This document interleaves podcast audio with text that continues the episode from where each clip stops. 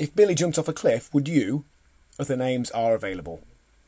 Who remembers trying to justify their behaviour to a parent and pointing out that the reason we did it, or wanted to do it, was that a friend had? Let's call this friend Billy. If Billy jumped off a cliff, would you? would be the invariable reply.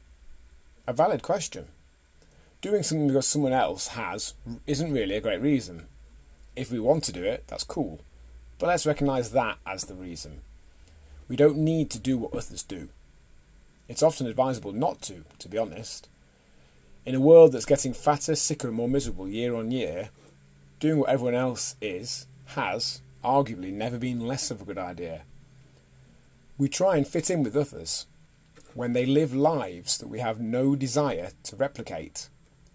Just because that's what everyone else does is only a reason if we choose it to be. If the people in our lives eat more than they have to, only see the week as something to get through so they can sedate at the weekend ready to repeat, and don't exercise and or meditate regularly, that doesn't mean we have to. Mark Twain famously said, Whenever you find yourself on the side of the majority, it is time to pause and reflect. Much love, Jon. Millhouse jumped off a cliff. I'm there. Hall.